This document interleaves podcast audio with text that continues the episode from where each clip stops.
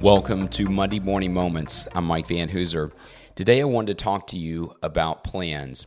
And you probably have plans today. You've probably decided what your goals are, the things that you need to get done today. You've thought about your plans for this year, uh, plans for your life. Uh, maybe it be in the financial area, in your business area, career, uh, spiritual area, how you're going to spend your time, the, the things that are on your schedule that you have to do with your family, whatever it might be you're active probably, especially if you're listening to this podcast, and planning your life. And I've always found it interesting this verse in Proverbs 16 9 that says, The heart of man plans his way, but the Lord establishes his steps. And it's really interesting to me because there's a coactive process that's involved in that, that, you know, the heart of ourselves and our souls will plan our ways, but the Lord establishes our steps and sometimes that's hard to understand you know which is it? Is it is it the lord guiding me and ordering my steps and establishing my steps? Or is it me planning my ways and doing my things and is it all up to me? And i think the answer is yes both can be true. And I want to talk about that a little bit more in three ways that I think you can do that and be active in that process. And the first piece of this doesn't start with us planning our ways, it's praying about His plans. And I think it's important that we spend time in prayer to think about what are your plans for my life, God?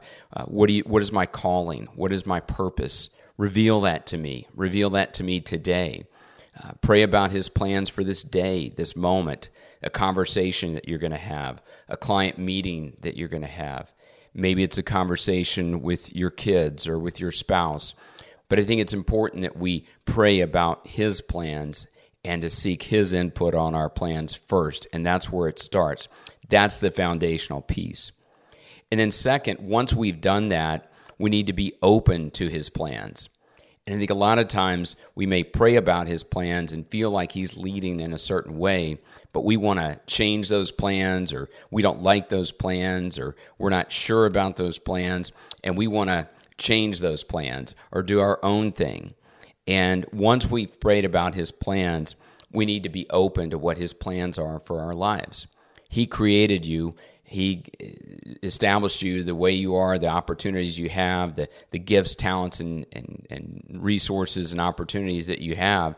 And so it's really important to be open to the creator of you and what he's designed for you and knowing that he wants the best for you and so we need to be open to what those plans are and that he's going to have that wisdom and knowledge more much more so than ourselves about what the best plans are for our life for this day, this moment, this week, and for our entire lives. And then I think the third thing is that we have to be active and engaged in the planning process. And so we don't just sit back and say, okay, those are your plans, God. I'm open to those plans. You go do it and sit back in a chair and just let Him do it. We need to be active and engaged in that process. Faith is active trust, it's taking a step day by day and moment by moment and being open to what He wants to do and then being faithful for how He's guiding us in those steps to take that leap of faith. And it's not really a leap, it's step by step and moment by moment to be faithful to what He's called us to do. And that, again, could be at work, at home, or in the community.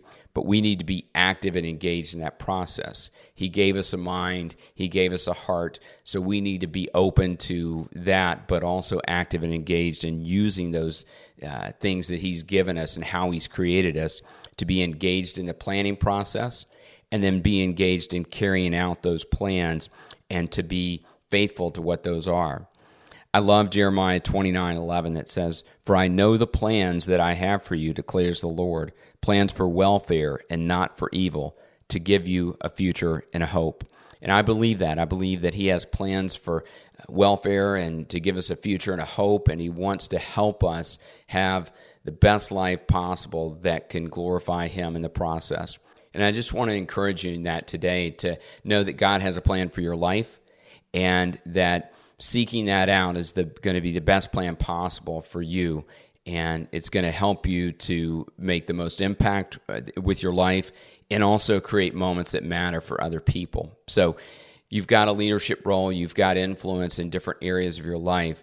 Pray about God's plans for your life. Be open to His plans, and then be active and engaged in the planning process, and then be faithful to carry out that plan. And as always, make the most of the moments in your life.